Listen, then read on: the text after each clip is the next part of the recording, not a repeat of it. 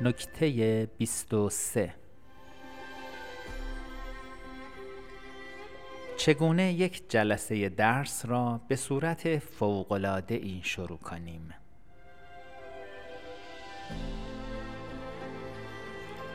شروع یک جلسه کار سختی است. اغلب همه کلاس بی علاقه به هر چیز به نظر می رسند با این وصف چگونه آنها را برای شروع کار برانگیخته می کنید یک راه بسیار جالب برای انجام این کار این است که به دانش آموزان یادآور شوید که در جلسه قبل چه کارهای واقعا خوبی انجام داده اند به طور خاص نام دانش آموزانی که در جلسه قبل خوب عمل کرده اند را بر بشمارید.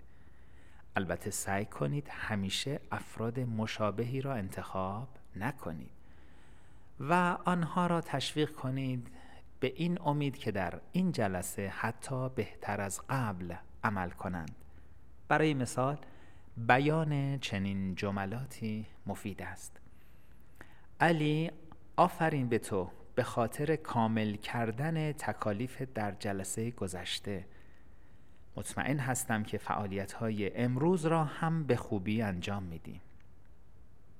آرمان تو تونستی موضوع جلسه گذشته رو درک کنی. بگذار ببینم این جلسه چقدر خوب می‌تونی از این توانایی استفاده کنی. نکته بسیار جالب این است که چنین روشی مقدمه یک جلسه خوب خواهد بود.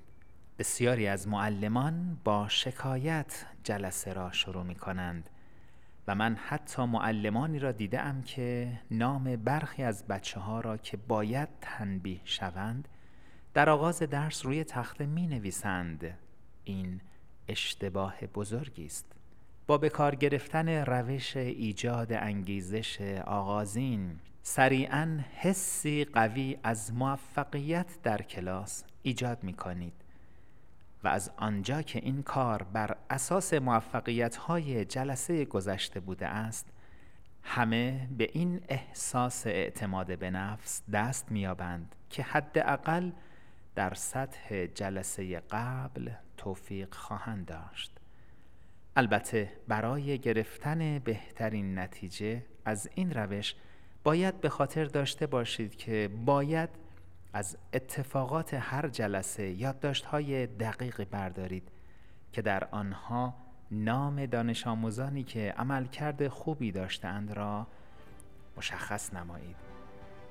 پس از اینکه چنین پیام مثبتی را به کلاس منتقل کردید می توانید شروع موفقی داشته باشید.